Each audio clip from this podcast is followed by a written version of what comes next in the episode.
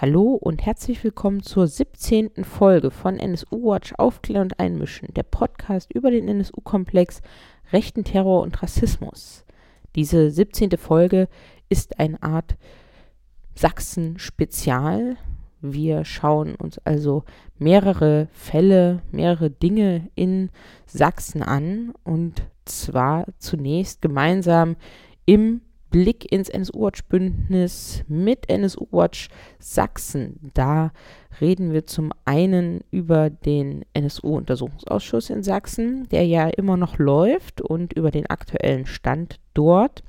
Dann geht es um den Prozess gegen den sogenannten Moscheebomber in großen Anführungsstrichen, den Prozess gegen Nino Köhler nämlich, der ja ähm, eine ja, Rohrbombe vor eine Moschee in äh, Dresden gelegt hat und die auch gezündet hat, unter anderem. Und dann werden wir uns mit dem Prozess rund um den Angriff auf das Leipziger Stadtviertel Konnewitz beschäftigen.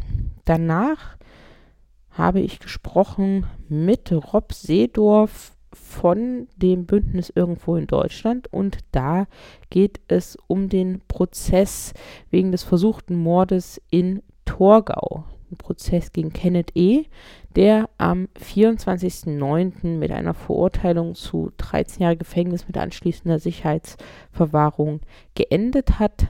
Das Urteil ist noch nicht rechtskräftig, aber das Bündnis und Rob Seedorf haben diesen Prozess beobachtet, weil ja dieser versuchte Mord eben einen sehr wahrscheinlichen rassistischen Hintergrund hat, auch wenn das Gericht das so nicht in Gänze ähm, im Urteil festgestellt hat. Dazu aber dann eben ähm, nach dem Blick ins NSU-Watch-Bündnis. Heute beim Sachsen-Spezial darf natürlich der Blick ins NSU-Watch-Bündnis nicht fehlen. Und dazu begrüße ich am Telefon Philipp von NSU-Watch Sachsen. Hallo. Hallo. Ja, wir wollen über einige Dinge sprechen, fangen aber mit äh, dem an, wofür ihr euch auch gegründet habt, nämlich mit dem NSU-Untersuchungsausschuss in Sachsen und dem aktuellen Stand da. So viele Sitzungen sind es ja gar nicht mehr. Wie sieht es denn da jetzt bei euch aus? Genau, äh, wir hatten ja Anfang des Jahres schon mal äh, miteinander gesprochen und seitdem gab es irgendwie nochmal so knapp zehn Sitzungen, die sich weiterhin sozusagen auf den Schwerpunkt Verhandlungen nach dem NSU-Trio in Sachsen sozusagen konzentriert haben. Und das ist sozusagen ja letzten Endes mit dem Fokus auf Verfassungsschutz zum einen und jetzt in der letzten Sitzung auch nochmal einen ganz spannenden äh, Exkurs in Richtung akzeptierende Jugendarbeit in Chemnitz. Und ja, da sind sozusagen wieder paar kleinere und durchaus spannende Aspekte sozusagen eigentlich ans Licht gekommen, beziehungsweise nochmal bestätigt wurden, äh, die zumindest jetzt im Hinblick auf den Verfassungsschutz schon so relativ allgemein auch so bekannt sind. Oder die Kritik ist ja sozusagen da jetzt durchaus gängig, dass die schwierig zu kontrollieren sind, diese, in, äh, diese Einrichtungen. Das hat sich auch sozusagen in den letzten Sitzungen nochmal bestätigt, war folgendermaßen, dass da ähm, drei Sitzungen, in denen äh, Mitarbeiterinnen des Verfassungsschutzes Sachsen vernommen wurden, alle geheim waren, also sozusagen für die Öffentlichkeit nicht zugänglich, nur unter besonderen Sicherheitsvorkehrungen sozusagen stattgefunden haben. Und das Hauptproblem eigentlich ist äh, an der Stelle, also wir können dazu nicht sagen, was da inhaltlich passiert ist, weil wir es nicht wissen. Und dass diese Aussagen auch zukünftig eigentlich äh, im Ge Geheim bleiben müssen. Also sie können auch nicht in den Abschlussberichten der, der Parlamentarierinnen äh, benutzt werden. Und das ist natürlich ein Stück weit fragwürdig, weil damit sind die Kontrollfunktionen des Parlaments gegenüber dem VS natürlich äh, recht schnell an Grenzen stößt. Vielleicht noch so ein zwei, drei Aspekte, die da sozusagen, es gab dann auch noch ein paar öffentliche Anhörungen von VS-Zeuginnen und Zeugen und was da so bekannt wurden, äh, wurde, ist letzten Endes das, was ja eigentlich überall so ein Stück weit auch erzählt wird, ging unter anderem um Aspekte von behördeninterner Kontrolle, wie die aussieht und wie die läuft. In Sachsen lief das zum Beispiel so, dass die Mitarbeiter des LV sehr genau wussten, wann sozusagen ihre Arbeit kontrolliert wurde. Also es gab da angeblich ein Zufallssystem, aber das war relativ schnell klar, wie das aufgebaut war, wie der Mechanismus funktioniert, wann man sozusagen äh, zur Kontrolle herangezogen wird. Damit, äh, das wurde so nur äh, natürlich nur sehr verdruckt sozusagen äh, bekannt gegeben von dem Datenschutzbeauftragten des äh, Landesamts und nur in so einem Beisatz, aber das zeigt halt so ein Stück weit auch nochmal, ja, dass diese behördeninterne Kontrolle selbst da schon sozusagen Schwierigkeiten bestehen. Ein anderer spannender Aspekt dreht sich um eine Person, die schon eigentlich seit Anbeginn im Untersuchungsausschuss in Sachsen mit drin sitzt. Das ist ein Regierungsbeauftragter. Und der wurde jetzt auch wegen in Bezug auf das Löschmoratorium, also der, den Stopp von Aktenvernichtung in den äh, verschiedenen Behörden, also Landesamt für Verfassungsschutz und Polizei, die in Bezug zu Rechtsextremismus haben, wurde der vernommen und dann nebenbei hat er halt mal erzählt, dass er auch seit mittlerweile zwei Jahren Teilungsleiter beim Landesamt für Verfassungsschutz ist und dort sozusagen äh, die unter anderem für die V-Personenführung als Chef verantwortlich ist. Und das ist natürlich schon ein relativ also starker Affront gegenüber dem Untersuchungsausschuss aus äh, zwei Gründen. Also zum einen hat der Untersuchungsausschuss schon auch in der gesamten Zeit immer wieder Probleme gehabt, Informationen über das LV zum Beispiel zu bekommen, über den Verfassungsschutz und konnte dort seiner Kontrollaufgabe eigentlich nur bedingt gerecht werden. Gerade was sozusagen die operativen Tätigkeiten angeht, also das, was der Regierungsbeauftragte jetzt auch als Bereich verantwortet. Und da ist es halt immer wieder festgestellt worden, dass Informationen zurückgehalten werden, als geheim eingestuft werden, Aussagegenehmigungen sehr stark eingeschränkt werden und äh, sozusagen dann für die, für die Aufklärungsarbeit eigentlich fast nichts mehr übrig bleibt. Und andersherum scheint es sozusagen für den Verfassungsschutz und den Geheimdienst dann halt völlig unproblematisch, dass er die Ausschussarbeit völlig vor, äh, ausgebreitet bekommt. Die wird sozusagen in Gänze dem da der Mitarbeiter ja sozusagen da im Personalunion drin sitzt, bekannt. Und es hat auch natürlich äh, Konsequenzen hinsichtlich der Vernehmung von äh, LFV-Mitarbeitern, wo ja dann sozusagen der ja, zuständige Chef sozusagen mit anwesend war und sozusagen deren Aussagenverhalten gleich mal mit überwacht hat. Das ist irgendwie stellt es halt tatsächlich so, das war unser Fazit, das Kontrollverhältnis halt im wie es eigentlich gedacht ist, vollständig auf den Kopf. Also der Verfassungsschutz nimmt da eine sehr starke Rolle ein und kontrolliert sozusagen, was eigentlich der Untersuchungsausschuss ein Stück weit ja letzten Endes auch macht. Und das ist halt, glaube ich, schon eins dieser Grundprobleme, was wir auch aktuell gerade immer wieder erleben, dass diese Geheimdienstkontrolle halt nicht funktioniert und das ein systematisches Problem ist. Und ein letzter Aspekt noch zum Verfassungsschutz. Auch, das ist jetzt sozusagen gar nicht direkt im Untersuchungsausschuss bekannt worden, sondern eigentlich eher durch eine Medienrecherche im Umfeld, durch den Bayerischen Rundfunk. Ähm, das war kurz nach dem Urteil im äh, Prozess in München, dass es in der Kameradschaft Weißen Bruderschaft Erzgebirge ein, eine weitere V-Person gegeben hat. Die Kameradschaft äh, zum Hintergrund ist die, wo die NSU-Helfer André Emminger und Matthias D. zugange waren und organisiert waren.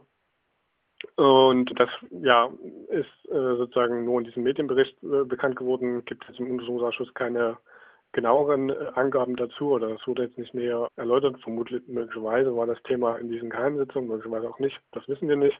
Das Problem an der Stelle ist halt dann nach wie vor immer, dass es halt durch diese potenziell neu zu entdeckenden V-Leute ja letzten Endes immer noch unklar bleibt, was die sächsischen Behörden tatsächlich an Informationen hatten, um äh, das NSU Kerntrio in Sachsen dingfest zu machen und ja, die vielleicht auch früher zu stoppen, als es dann tatsächlich ja, erst durch ihre Selbstentrennung geschehen ist. Der zweite Aspekt, der sozusagen, das war meist halt so ein Stück weit, weil es auch aktuell ja, gerade ein Thema ist mit äh, den mit den äh, rassistischen Ausschreitungen in Chemnitz ging es halt auch nochmal äh, in der letzten Sitzung zum Beispiel um die, um die aktizierende Jugendarbeit in Chemnitz in den 90er Jahren. Das war auch ein ganz spannender Einblick, der bisher sozusagen oder auch ein neues Themenfeld, was der Untersuchungsausschuss dort aufgemacht hat. Dazu wurden zwei ehemalige Mitarbeiterinnen äh, des Jugendclubs Piccolo vernommen. Der, Jugendclub Piccolo liegt in, äh, in dem Rezergert-Gebiet in Chemnitz. Das ist ein großes Plattenbaugebiet. Und äh, der war ja im Grunde seit Eröffnung als äh, rechter Szene-Treffpunkt bekannt. Er war auch sozusagen auch so gegen bei der Polizei, bei den Staatsschützern so bekannt und war ein wichtiger Anlaufpunkt auch für Leute aus diesem aus dem mutmaßlichen NSU-Unterstützungsnetzwerk. Die sind dort ja teilweise ein- und ausgegangen. Also diese Sozialarbeiter haben sich zum Beispiel an Hendrik Lasch erinnert, der da regelmäßig vor Ort war und dass er eine sehr, sage ich mal, schillernde Figur ist, auch in diesem Unterstützungsnetzwerk in Sachsen. Der, also Lasch hat schon seit 1995 Kontakt mit dem mit dem, mit dem Trio gehabt. Die kennen sich sozusagen schon von Konzertveranstaltungen seit Mitte der 90er Jahre und sind da, haben sich sozusagen gegenseitig auch besucht. Ist eine der Personen, die auch auf der Garagenliste auftaucht, die in Jena nach der, ja, in der Garage sozusagen festgestellt wurde. Und es gibt auch sozusagen für ihn eigentlich so Anhaltspunkte dafür, dass er tatsächlich Unterstützungshandlung insofern geleistet hat, dass er in seinem Laden, äh, in dem Nazi-Klamotten verkauft werden, auch ein von Mundlos designtes T-Shirt verkauft hat und Teile dieser Einnahmen zum Beispiel äh, zurück an das, äh, ja, an die Untergetauchten zurückgegeben hat. Also hat er sozusagen auch konkret dafür gesorgt, dass ja, dass dieses Untertauchen in Chemnitz eben funktioniert hat und sozusagen finanzielle Schwierigkeiten da möglicherweise überbrückt wurden. Insofern war die Sitzung halt tatsächlich sehr spannend, weil sie nochmal so einen relativ genauen Blick auf dieses Milieu geworfen hat, in dem der NSU in Chemnitz untergetaucht äh, untertauchen konnte oder sie ihn aufgenommen haben letzten Endes auch viel mehr. Und ist ja insofern auch spannend, als dass es ja nach wie vor das Milieu ist, mit dem man es heute äh, zu tun hat, nur dass es halt jetzt mittlerweile 20 Jahre älter ist. Und es hat auch sehr deutlich gemacht, also die Schilderung der Sozialarbeiter, wie äh, alltäglich letzten Endes auch diese rassistischen und nationalsozialistischen Überzeugungen ja sozusagen vertreten worden sind. Und dass sie da letzten Endes auch äh, keine Chance hatten, das irgendwie zu verhindern oder auch letzten Endes den falschen Ansatz fahren mussten, nämlich den der akzeptierenden Jugendarbeit, äh, was letzten Endes nur zu einem ja, Erstarken äh, der rechten Szene beigetragen hat. Das haben sie so ein Stück weit auch durchaus äh, selbstkritisch reflektiert. Und man ist damit ja, wie man halt, wie gesagt, auch ja, in der Geschichte des NSU und auch bis heute letzten Endes sieht, äh, grandios gescheitert. Man ist da zum Teil auch wirklich sehr naiv letzten Endes vorgegangen. Es ging halt vor allen Dingen, das haben sie äh, oft geschildert, vor allen Dingen darum, die Jugendlichen irgendwie von der Straße zu holen. Was sie dann im Jugendclub anstellen, ob die da irgendwie letzten Endes ihre NS-Politik organisieren, das hat mich interessiert. Äh, das spielte zumindest bis um das Jahr 2000 keine Rolle. Danach gab es so ein Stück weit noch eine Änderung dort äh, und äh, es wurden sozusagen andere Ansätze gefahren und sozusagen auch tatsächlich mehr auf Ausschluss gesetzt. Das war, glaube ich, wirklich, wie gesagt, ein Thema, was auch bis heute noch nicht wirklich so intensiv aufgearbeitet ist, aber glaube ich tatsächlich schon eine relativ wichtige Rolle auch spielt, um sozusagen das Verständnis diese Strukturen besser in den Blick zu bekommen und zu begreifen, womit man es eigentlich auch heute noch sozusagen zu tun hat. Und es ist auch insofern ganz spannend, weil es ja auch tatsächlich momentan äh, schon fast wieder ähnliche Ansätze gibt, wenn man jetzt in die sächsische Landschaft, äh, in die Provinz zum Teil reinschaut, wo man auch schon wieder feststellt, dass da ja letztendlich akzeptierende Ansätze zum Teil schon auch wieder in der Jugendarbeit aufgegriffen werden. Insofern ist das natürlich schon ein wichtiger Punkt, den es auch im sozusagen Untersuchungsausschuss Tag zu machen gilt, um sozusagen auch in Zukunft dieses Konzept nicht wieder als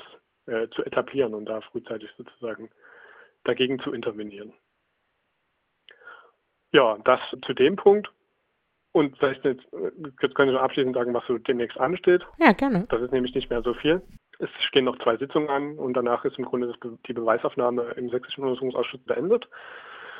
Das sind jetzt nochmal gar nicht so zwei Zeugen vom BKA und spannend wird aber vor allem auch die letzte Sitzung äh, im November, wo nochmal eine Nebenklagevertreterin im NSU-Prozess, nämlich Antonia von der Behrens, Gast sein wird glaube, da wird es schon nochmal auch eine relativ konzentrierte Aufarbeitung geben, wo sozusagen im, aus dem Prozess in München klar geworden ist, dass sozusagen Fehlstellen in Sachsen äh, oder welche Fehlstellen da in Sachsen sozusagen sichtbar geworden sind. Ansonsten steht auch schon fest, dass es keinen gemeinsamen Bericht geben wird der beteiligten Fraktionen äh, sozusagen unter der Landtagsfraktion. Das ist ja so ein Stück weit immer ein bisschen ein Unterschied auch zu den anderen Untersuchungsausschüssen.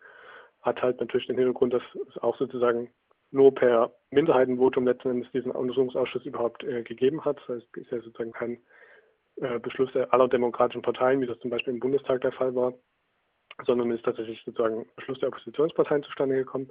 Das setzt sich so ein Stück weit natürlich fort. Die Regierungskoalition hat da jetzt einen Professor aufgetan, der, der bürgerliches Recht in der Uni Leipzig äh, irgendwie lehrt und da jetzt sozusagen für die Regierungskoalition den Abschlussbericht schreibt, das ist so ein bisschen merkwürdig, weil ein Argument für ihn war, dass er mit dem Thema Rechtsextremismus oder irgendwie Nazis oder NSU bisher überhaupt nichts zu tun hat, gehabt hat. Es ist schon, zeigt unseres Erachtens schon auch wieder, wie die Prioritäten bei äh, CDU und SPD in Sachsen da sozusagen angesiedelt sind. Es wird schon irgendwie offenbar nicht tatsächlich ernst genommen als Thema und als Thema, das man auch irgendwie intensiver mit Mehrfachkompetenz angehen müsste.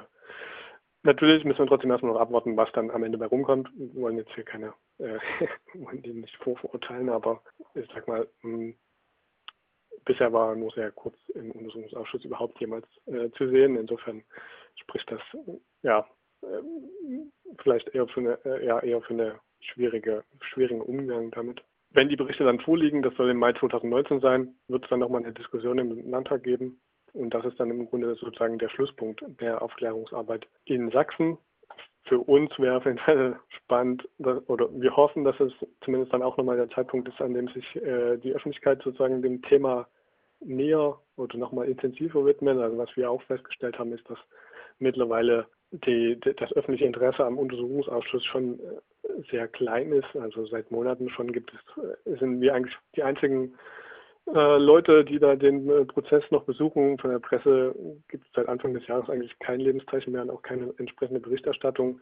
Das ist, glaube ich, dann auch irgendwie, also auch wenn es natürlich immer schwierig ist und das Thema so ein Stück weit natürlich auch äh, vielleicht auserzählt ist, aber ja, keine Ahnung, man kann da trotzdem irgendwie, also man neigt da immer dazu, dann trotzdem irgendwie Zusammenhänge zu, zu den aktuellen Situationen zu ziehen und das vielleicht auch gleichzeitig als Problem so ein Stück weit zu begreifen, dass das Interesse der Öffentlichkeit für rassistisch motivierte Mordserie doch sehr bescheiden ist. Und das ist schon immer ein Punkt, an dem wir versuchen, dann so ein bisschen wenigstens auszugleichen und weiterzuarbeiten.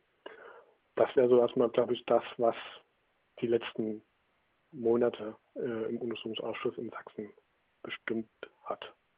Ja, und ich würde sagen, wir sprechen auf jeden Fall im nächsten Mai nochmal drüber, wenn dann die ähm, Abschlussberichte vorliegen, kurz vor der Wahl in äh, Sachsen.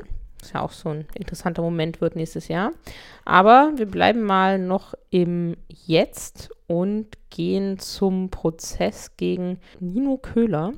Ähm, dieser Prozess wurde als sogenannter Moscheebomber-Prozess, mal in ganz großen Anführungszeichen, medial verhandelt. Magst du erstmal zum Fall was sagen und dann, wie der Prozess verlaufen ist?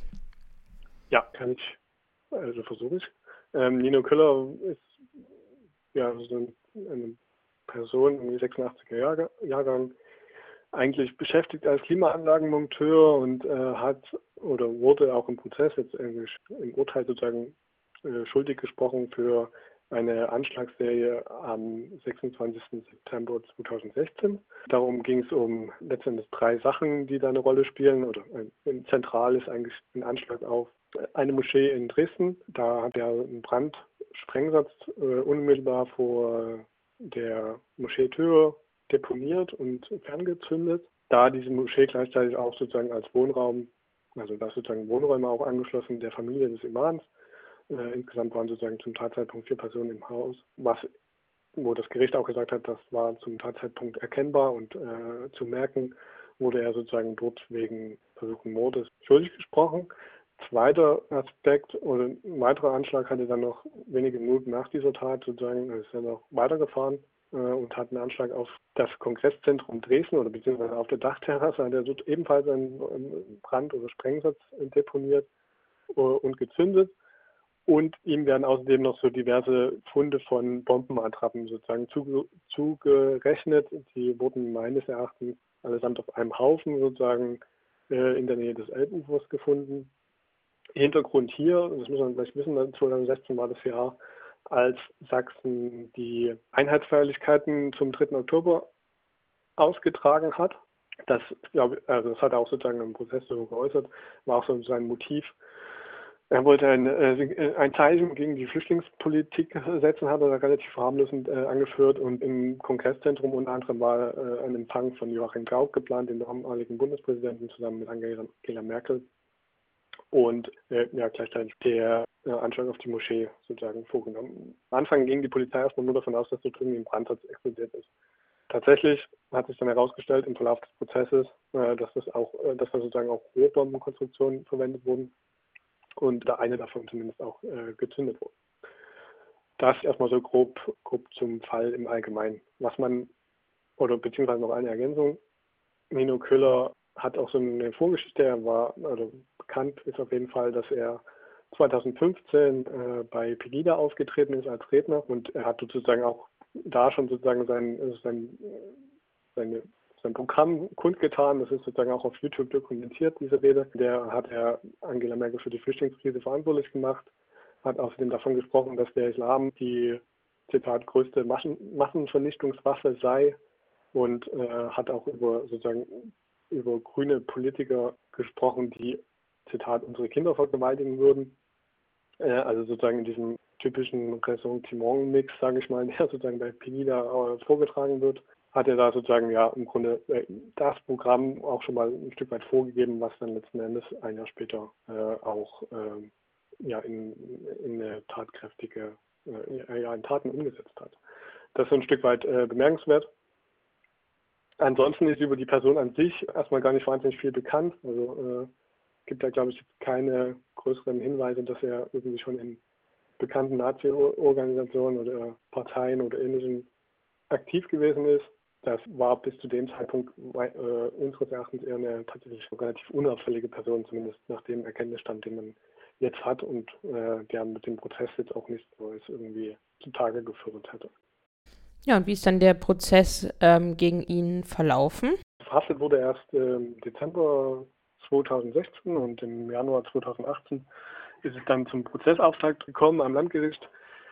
Er hat zu Beginn gleich seine Tat an sich eingeräumt, allerdings mit, dem, äh, mit der Einschränkung, dass er niemanden habe verletzen wollen. Das war sozusagen äh, seine, seine Aussage.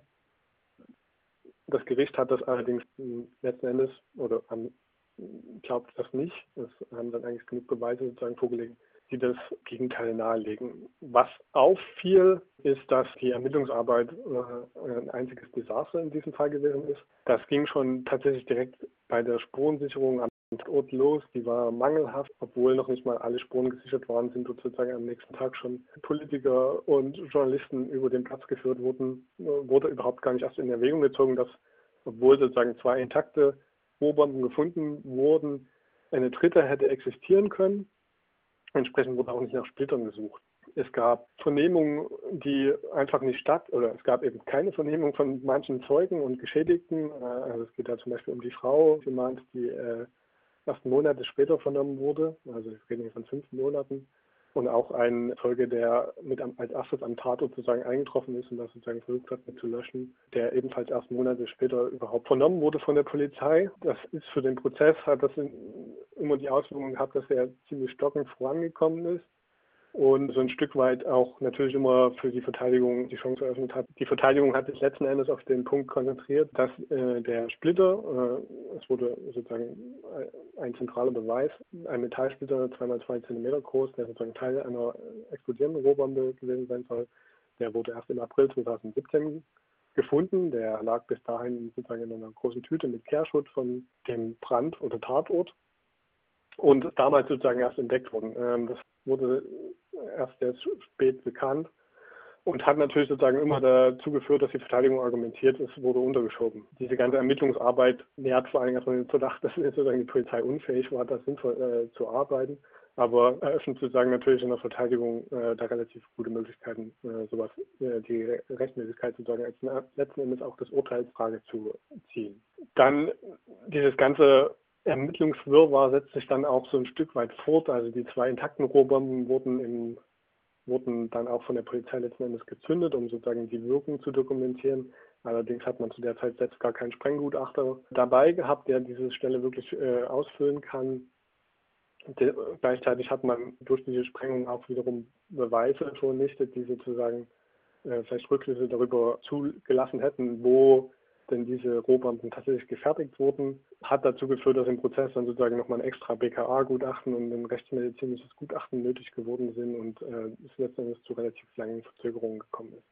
Und auch die Ermittlungen zum Motiv oder zum Hintergrund von äh, Nino Köller müssen als unzureichend gelten. Also es gab auf jeden Fall diverse Zeugenaussagen auch von äh, Leuten, die ich ins Umfeld äh, hineinrechnen würde von Nino Köller wo man schon den Eindruck hat, dass sie die Teile verschweigen über das, was sie über die geplanten Taten wussten oder dass sie ja möglicherweise tatsächlich ein Wissen hatten, das aber nicht kund äh, haben.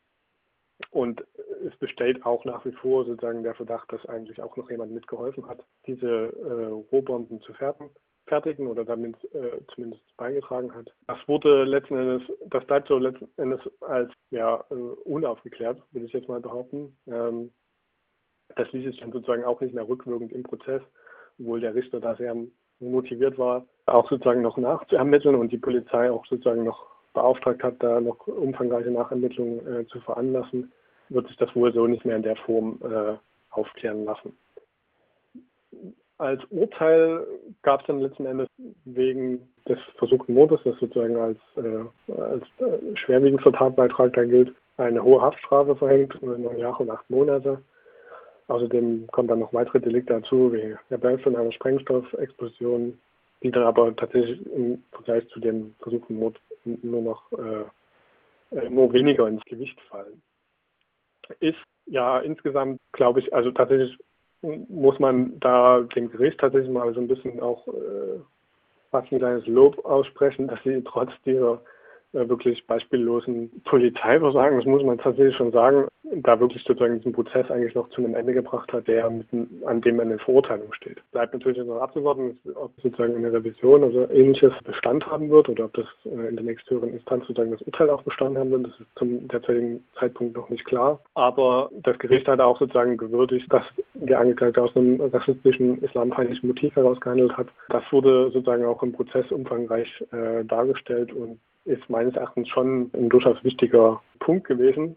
Zumal es ja sozusagen gerade mit diesen Leuten, die regelmäßig bei Pegida waren und sich dann dort so radikalisiert haben. Also ich meine, es gibt ja ähnliche Verbindungspunkte auch bei der Gruppe Freital äh, oder bei der Freien Kameradschaft Dresden, wo wir so ähnliches erlebt haben, ist das, glaube ich, schon ein äh, durchaus sinnvolles Signal, dass sowas nicht einfach hinten runterfällt und äh, die Tat tatsächlich auch in der Dimension sozusagen anerkannt wurde und wird.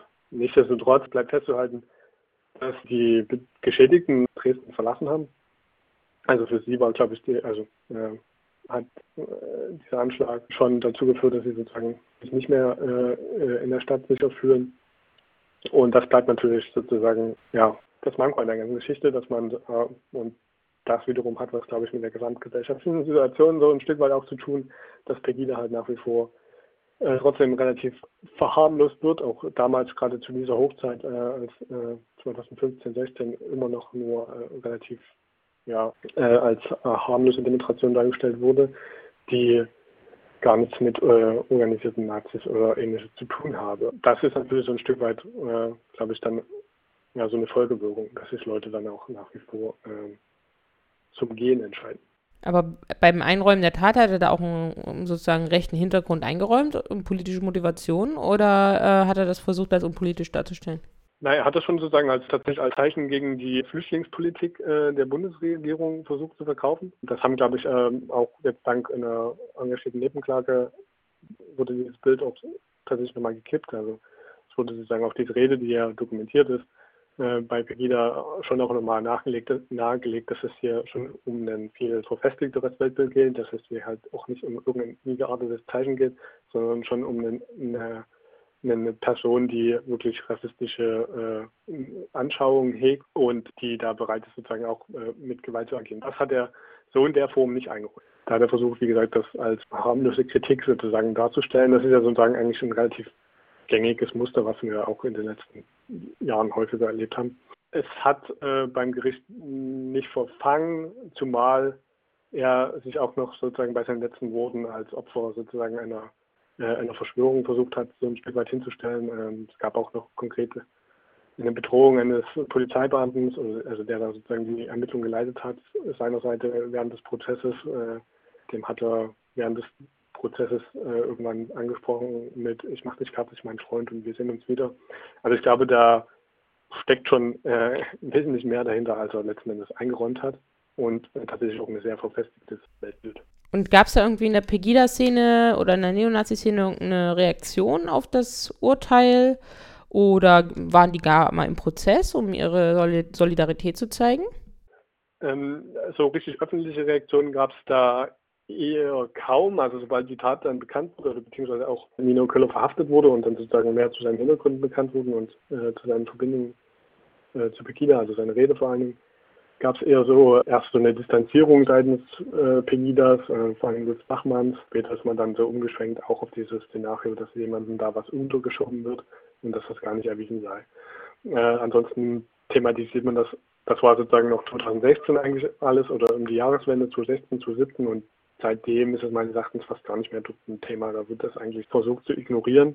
Im Wesentlichen im Prozess selbst saßen schon, glaube ich, auch ein paar Leute, die da irgendwie im weiteren Sinne zum Umfeld von Nino Köller gehören. Die äh, waren jetzt tatsächlich nur eine Handvoll optisch schwierig einzuschätzen.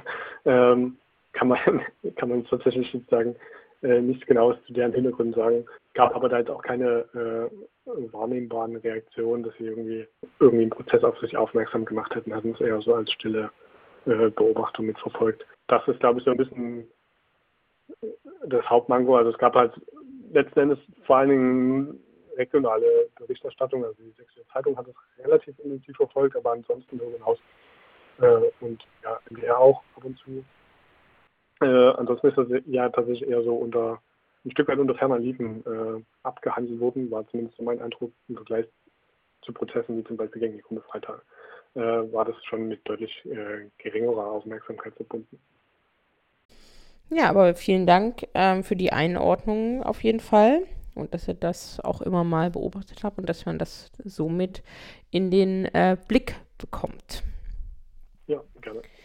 So, genau. Und ein, ein Prozessgeschehen haben wir hier auch noch auf dem Zettel, nämlich Stichwort Überfall von Neonazis auf Konnewitz. Da gibt es jetzt ja sozusagen mehrere, so eine Art Kette an Prozessen, wenn ich das richtig verstanden habe, die da in Leipzig laufen. Ähm, magst du noch mal rekapitulieren, was passiert ist und wie die Prozesse jetzt äh, angelaufen sind im letzten äh, zwei Monaten? Äh, Versuche ich auch. Und zwar äh, geht es bei dem äh, Vorwurf letzten Endes um den 11. Januar 2016. Das war ein Montag, an dem in Leipzig Legida, also der Pegida-Ableger in Leipzig demonstriert hat, hat unter anderem an dem Abend Kategorie C gespielt. Unabhängig davon haben sich äh, sozusagen verschiedene Nazi- und Hooligan-Strukturen abgesprochen, äh, um sozusagen in einer organisierten Form nach Konnewitz ein Stück weit auch in einer paramilitärischen Art und Weise, muss man schon fast sagen, so äh, einzumarschieren. Das hat man sozusagen unabhängig, also ein Stück weit unabhängig von dieser Legida-Demonstration gemacht, hat extra Treffpunkte äh, gemacht. Kreise, die mobilisiert wurden, stammen tatsächlich äh, viel aus Leipzig, aus Dresden, aus Thüringen äh, und den Umgrenzen, äh, aber auch Brandenburg es wurden sozusagen relativ überregional tatsächlich Kontakte bemüht. Insgesamt 200 Personen sind dann letztendlich, oder über 200 Personen sind zusammengekommen. 200 wurden, glaube ich, äh, tatsächlich ähm, vor Ort dann auch später von der Polizei festgestellt. Die sind äh, sozusagen die, nach Konnewitz gelaufen und haben dann dort angefangen, äh, Geschäfte und Personen auf der Straße anzugreifen. Am schlimmsten getroffen hat tatsächlich ein, äh, ein Imbiss, Imbiss mit migrantischen Treiberinnen, wo Böller, äh, also tatsächlich diese äh, illegalen Böller hineingeworfen wurden und dadurch richtig massive Schäden entstanden sind und Leute nur Glück hatten, dass sie nicht mehr, also dass sie es rechtzeitig aus dem Raum retten konnten, um, dass sie nicht verletzt wurden. Und darüber hinaus gibt es halt äh, dazu diverse Videos, das kann man auch auf YouTube nachvollziehen, dass dieser Mob da halt sozusagen äh, die eine relativ zentrale Straße im Leipziger Süden langgezogen ist und dort ein, das Fanprojekt vom Rundstand Leipzig attackiert hat und diverse Kneipen und sozusagen relativ wild Scheiben eingeschlagen hat und wie gesagt auch konkret Personen, sofern sie für sie greifbar waren, versucht hat zu attackieren. Es war eine Zeitspanne von letzten Endes wenigen Minuten, die das gedauert hat. Dann hat man versucht, sozusagen sich abzusetzen, hat allerdings dort relativ seltsame Entscheidungen getroffen über die Fluchtwege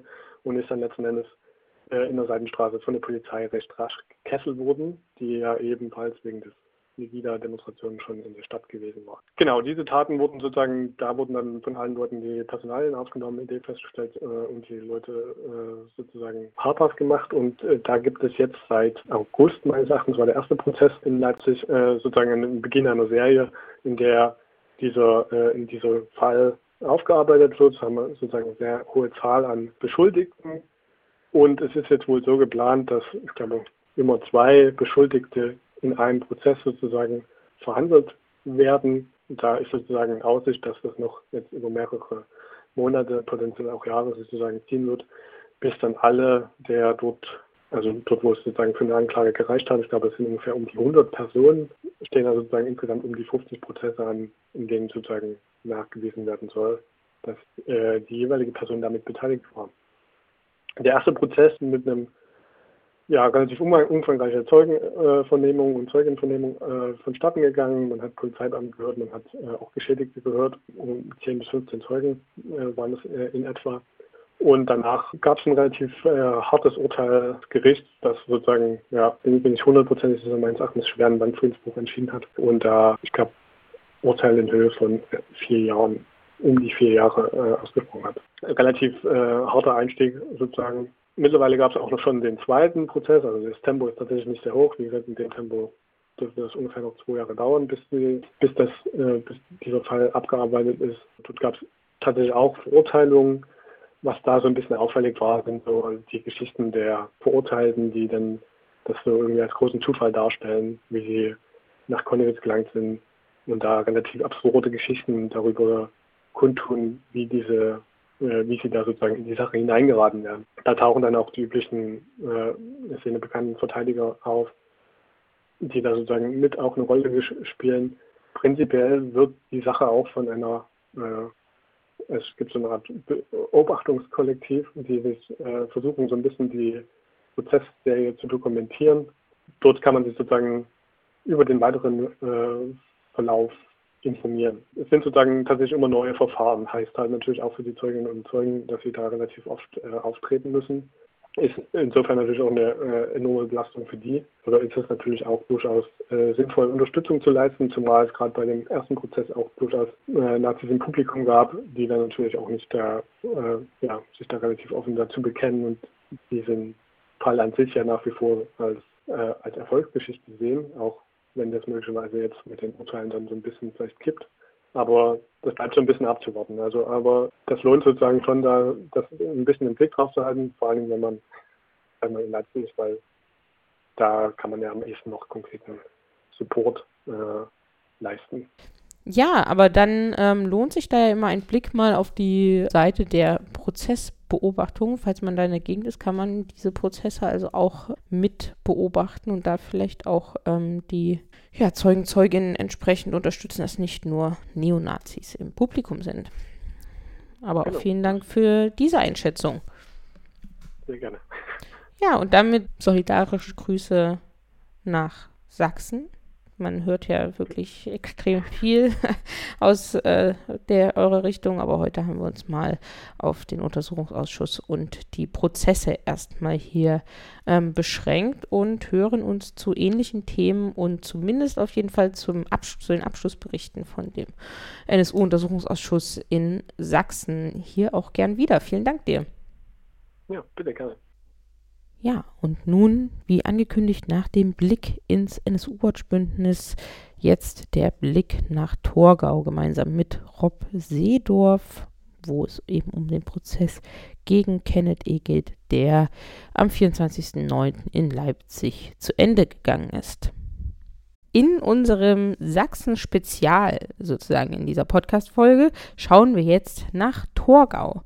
Und dazu begrüße ich von der, vom Bündnis äh, irgendwo in Deutschland Rob Seedorf. Hallo. Hallo. Ja, du hast ja den Prozess äh, beobachtet in Torgau und wenn ich sage Prozess in Torgau, vielleicht beziehungsweise zu Torgau, der hat ja in Leipzig stattgefunden, vielleicht wissen alle gar nicht damit anzufangen. Deswegen gleich an dich, was ist denn in Torgau passiert und weshalb gab es einen Prozess, der sich in den letzten Wochen um Torgau gedreht hat oder ein Vorfall in Torgau? Es wäre gar keine Überraschung, wenn viele der Zuhörenden gar nichts gehört hätten von diesem Fall. Der war nämlich zeitgleich äh, zum G20 und zwar an diesem Donnerstag, ähm, also damals als die in Hamburg die Welcome to Hell Demonstration von der Polizei attackiert wurde. Diese schrecklichen Bilder, wo Leute diesen, gegen diese Mauer ge gedrückt wurden, sich da hochretten mussten. In derselben Zeit äh, kommt es in Torgau zu einem versuchten Mord an einem Geflüchteten. Und es war ein ganz schöner Prozess, das äh, zusammenzusammeln in diesem, in diesem Strafgerichtsprozess. Es war nämlich ein, ein von Lügen und Falschaussagen geprägter Vorgang. Die Zeuginnen haben fast alle entweder, entweder Sachen verheimlicht oder ganze Falschaussagen get, äh, getätigt und das war auch immer recht offensichtlich. Das Gericht ist sich aber sicher, dass sich Folgendes ereignet hat. Es waren ein Familientreffen von aus Syrien geflüchteten Cousins. Die waren in Torgau, die haben dort an der Elbe Zeit verbracht, die haben Alkohol getrunken und sind am einer Tankstelle mit so Torgauer Jugendlichen aneinander geraten. Dabei sollen auch rassistische Beleidigungen gefallen sein und einer der Torgauer wird am Kopf verletzt.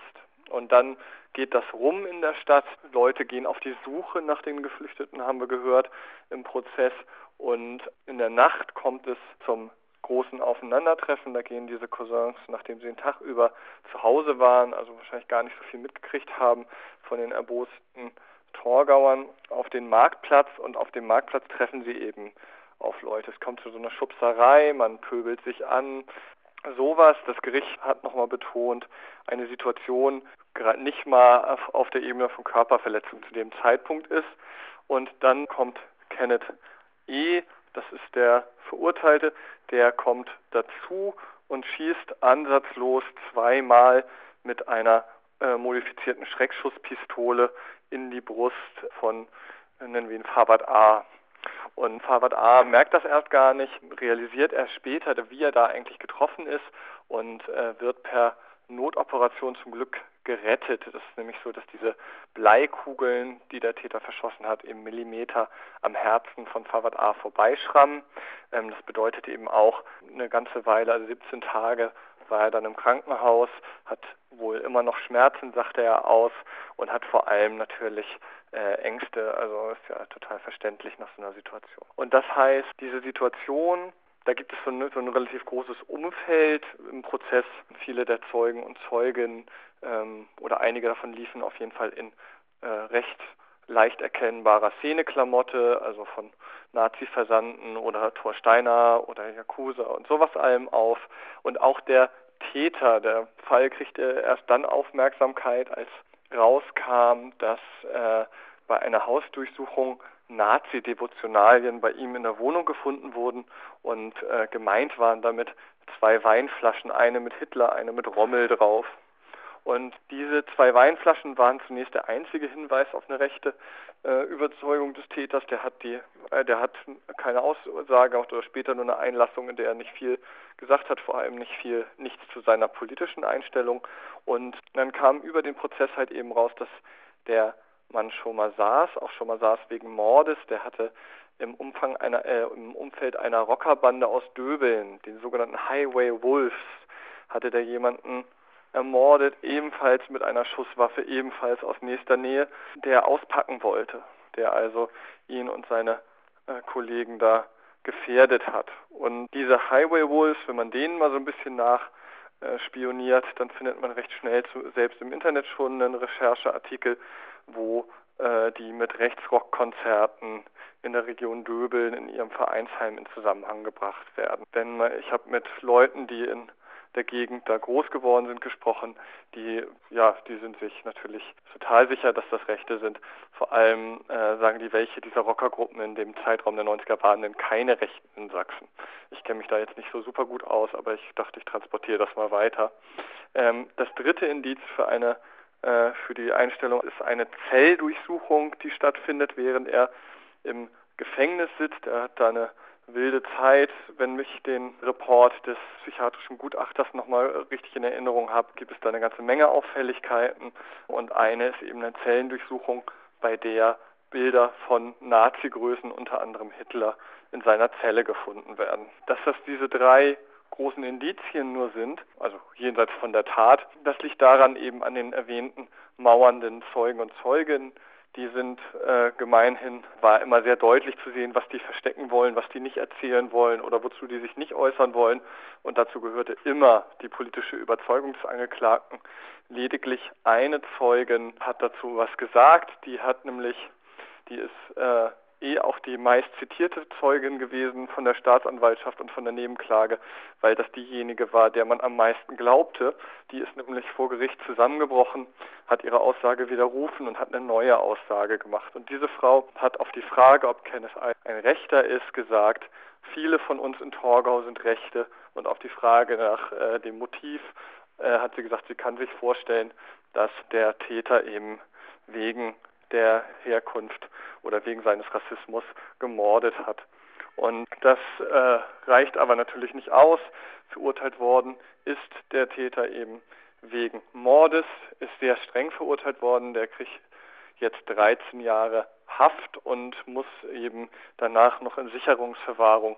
Das ist also eine ganze, das ist also eine ganze Menge. Das Blöde ist natürlich, das rechte Motiv ist nicht offiziell mit eingeflossen. Der Richter hat gesagt, auch ihm sei bewusst, dass er größtenteils eine rechte Szene hier unter den Zeugen hatte. Er sei auch überzeugt, dass Kenneth I. selbst ein Rechter sei, aber ein tatleitendes Motiv habe er da nicht äh, oder haben sie, das war nämlich ein Schöffengericht, nicht feststellen können. Und äh, dementsprechend muss man äh, also mit dem Urteil auf eine Art ganz zufrieden sein. Auf der anderen, also wenn man so ein Bild hat von Signalen und wie wird insbesondere in Sachsen mit so einem äh, Urteil umgegangen.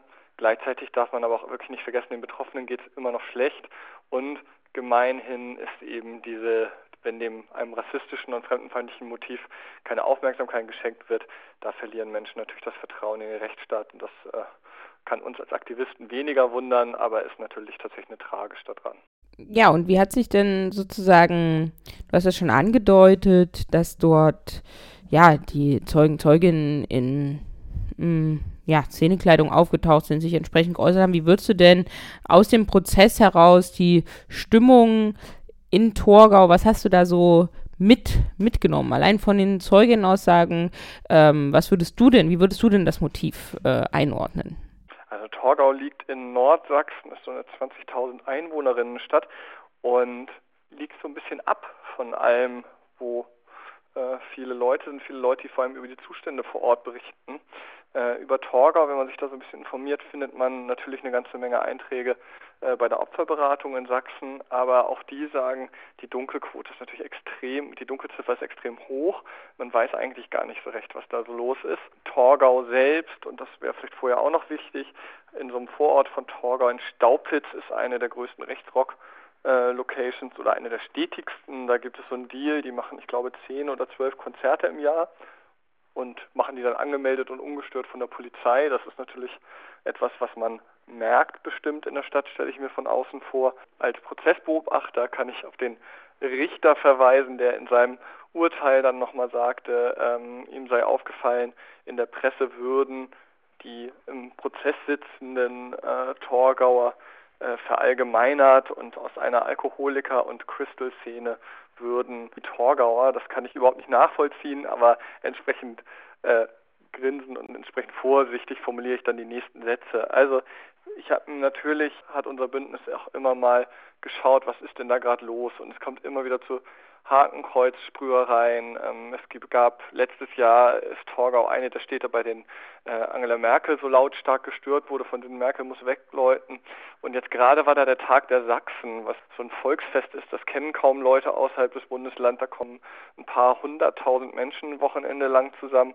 Ähm, und da in dem Rahmen dessen war sowohl eine rassistische Attacke auf äh, Kopftuch tragende Frauen ein großes Thema, ähm, weil da sich dann Lokalpolitiker hat blicken lassen, als auch äh, in der U-Bahn oder in der S-Bahn randalierende Nazis auf dem Rückweg vom Tag der Sachsen.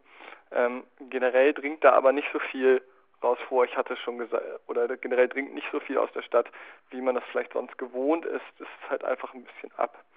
Und das merkt man auch, wenn man sich diesen Prozess jetzt anguckt dann äh, ist das auch recht spürbar. In der Lokalpresse in Sachsen ist relativ wenig dazu gelaufen. Die äh, Torgauer Zeitung selbst hat, glaube ich, einen Artikel zu Beginn der Verhandlungen und einen nach der Verhandlung veröffentlicht. Die sind beide von der Leipziger Volkszeitung, zu deren Verbund die gehören, geschrieben worden. Das heißt, Stadtgespräch durch die eigenen Medien oder so gibt es dazu dann nicht. Wenn man auf Facebook so ein bisschen rumklickt, kriegt man natürlich auch einen Eindruck, wie dann die Kommentare dazu sind. Das heißt, es gibt schon eine recht verschwiegene Situation. Das liegt auch daran, dass die Polizei dazu ja dann auch gar nichts gesagt hat. Also das war der erste Skandal, an dem dieser Fall so ein bisschen in die Öffentlichkeit gerutscht ist, dass äh, die Polizei den also den Angriff A nicht als mögliche politisch motivierte Straftat markiert hat. Das ist ja so, wenn es zu einem Gewaltverbrechen kommt, hat der Polizist die Möglichkeit, in, der, in dem Formular, vor dem er sitzt, anzuklicken, ob das möglicherweise eine rechtsmotivierte Straftat ist. Das ist hier natürlich nicht oder ist hier wieder mal nicht passiert. Und ähm, in der Folge fand die Torgauer Polizei wohl auch, dass das kein besonders wichtiges äh, Ereignis war und so landete das Geschehen nur in so einer Sammelpressemitteilung. Das waren so acht, neun verschiedene äh, Verbrechen der, der letzten Nacht oder des letzten Tages und der, äh, der Mordversuch war sowas wie an sechster Stelle, also sehr versteckt mittendrin und die Überschrift war dann sowas Einbruch in Supermarkt, Auto geklaut und dann kam irgendwann Schüsse in Torgau. Das heißt, da musste man sich schon sehr, sehr rein vertiefen, um überhaupt mitzukriegen, was da passiert ist. Das ist natürlich, also 20.000 Menschen, äh, Einwohnerinnen Stadt. Ich weiß nicht, wenn die, das kann man sich ja mal ungefähr vorstellen, wie oft da ein versuchter Mord stattfindet und wie wahrscheinlich sonst Lokalpresse etc. darüber berichten würden, wenn einer der ihren in so einer Situation dann äh, verkettet ist. Das heißt, das ist alles sehr, sehr interessant und da schließt sich die Polizei so ein bisschen mit an. Ne? Also ich hatte schon gesagt, die Pressemitteilung kommt nicht. Und wenn man sich das Verfahren anguckt, dann ist in so zitierten Befragungen oder eben auch in dem Umgang mit weiteren Verdächtigen, also das ist irgendwo zwischen wenig Erfahrung mit Kapitalverbrechen oder aber Unwillen, weil man es nur beschreiben kann. Denn, und das wäre vielleicht die letzte wichtige Information zu diesem Prozess, ähm, ich hatte schon gesagt, es gibt mehrere Anzeichen, dass sich Leute gegenseitig benachrichtigen ähm, nach dieser ersten Tankstellenauseinandersetzung. Es gibt SMS von einem Typen, der durch die Stadt geht und, und einem Pärchen, das äh, Zitat aus dem Prozess dieselbe Herkunft hatte, äh, dem hinterherlauft, um zu gucken, ob er die Leute trifft. Im Prozess sagte der Typ, das sei, um einen Schlüssel wiederzukriegen, der bei der Auseinandersetzung verloren worden wäre. Und es gibt dann eben auch Gerede. Und dieser äh, Typ, der schreibt das einem Sascha U. Und dieser Sascha U ist dann zufälligerweise, als diese äh, als die Cousins Richtung Marktplatz gehen nachts, wo es dann zur Tat kommt, steht er am Fenster seiner Freund der Wohnung seiner Freundin und schreit rassistische Beleidigungen aus dem Fenster. Das ist mehrfach im Prozess belegt worden. Der hat sich auch vor Gericht wirklich gar nicht zurückgehalten, hat ganz offen seinen Rassismus gezeigt, hat auch erzählt, er wäre nach der Tankstellengeschichte auf dem Rad unterwegs gewesen, hätte die gesucht und hätte mit denen dasselbe machen wollen, was die mit äh, dem Torgauer gemacht hätten, nämlich er hätte sie abstechen wollen. Das sind ja schon mal starke Worte. Dieser Typ wird nachts, ähm, der kriegt eben SMS, wo die Leute sind. Und als es die Auseinandersetzung am Marktplatz ist, ist der auch am Marktplatz von den Zeugenaussagen her. Und zwar am Rande des Marktplatzes auf einer ganz anderen Seite.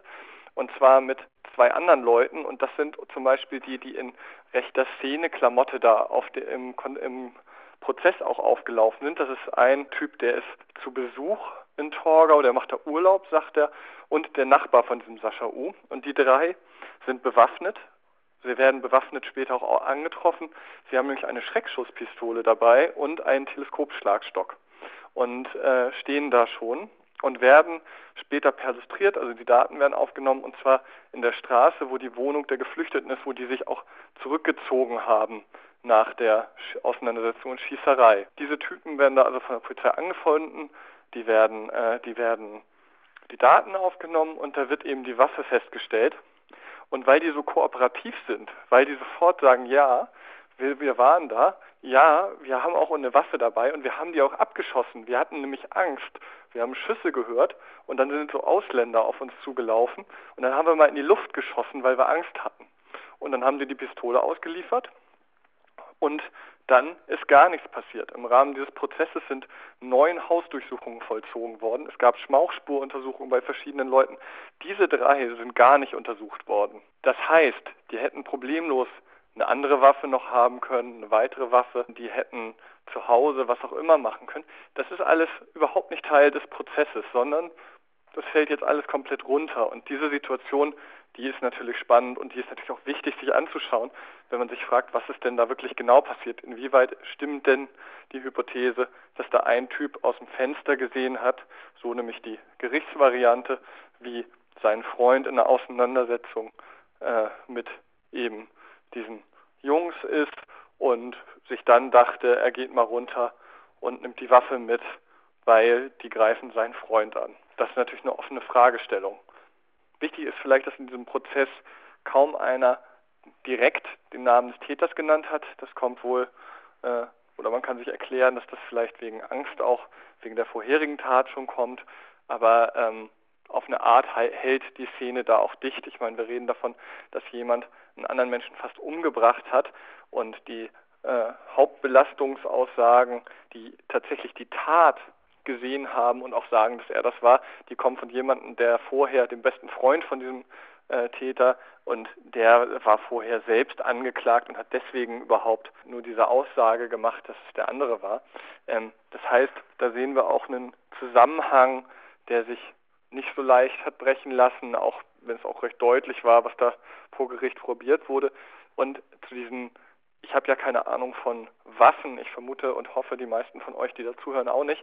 Eine manipulierte Schreckschusswaffe, das ist sowas, äh, die Waffe ist nie gefunden worden aber und vermutlich ist sie eh weg, denn die Waffe in die Wohnung des Täters wurde eingebrochen, seitdem der in äh, Haft sitzt, also in U-Haft zu dem Zeitpunkt. Da ist jemand eingebrochen, die Couch ist aufgeschlitzt worden und dann ist was rausgenommen worden, höchstvermutlich. Es gibt da so einen anderen Prozess, wo so ein äh, wo auch jemand dabei gesehen wurde, ist aber total unklar, ob das dann vielleicht zum Beispiel die Waffe war oder irgendwas anderes, was da wohl in der Couch war.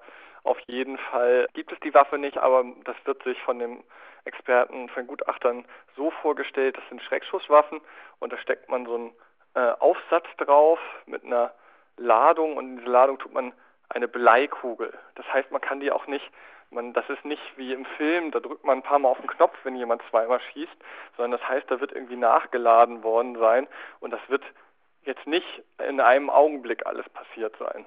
Soweit jetzt von meiner recht amateurhaften Blick darauf. Das äh, finde ich für die Situation, glaube ich, auch nochmal wichtig zum äh, sich überlegen, was da genau passiert ist. Und was, was für eine Einstellung man auch hat, wenn man das so macht. Aus ein bis zwei Metern einmal feuern, nachladen, nochmal feuern, beide Male in die Brust. Ähm, die Tötungsabsicht hat das Gericht ja zum Glück richtig erkannt. Ja, dann vielen Dank, dass ihr zum einen diesen Fall nochmal mehr an die Öffentlichkeit gebracht habt und auch diesen äh, Prozess beobachtet habt, dass aus einer sowas, was erst eine Randnotiz äh, von, als Randnotiz von der Polizei äh, behandelt wurde, so eine Tat und so ein Prozess äh, dahinter steht, das muss auch erstmal herausgearbeitet werden. Also vielen Dank dafür und auch vielen Dank für das Erzählen hier im Podcast. Ja, gerne. Alles Gute. Dir auch. Und das war die 17. Folge von NSU Watch Aufklären und Einmischen, der Podcast über den NSU-Komplex, rechten Terror und Rassismus. Und in ungefähr zwei Wochen wird dann die 18. Folge dieses Podcastes erscheinen. Und bis dahin findet ihr uns auf nsu-watch.info, bei Twitter at nsuwatch und auch bei Facebook. Und in den Links zum Podcast werde ich eben noch einige Artikel und so weiter weiterführend zu diesem Podcast verlinken, wie immer. Und wir hören uns dann in ungefähr zwei Wochen hier in diesem Podcast wieder.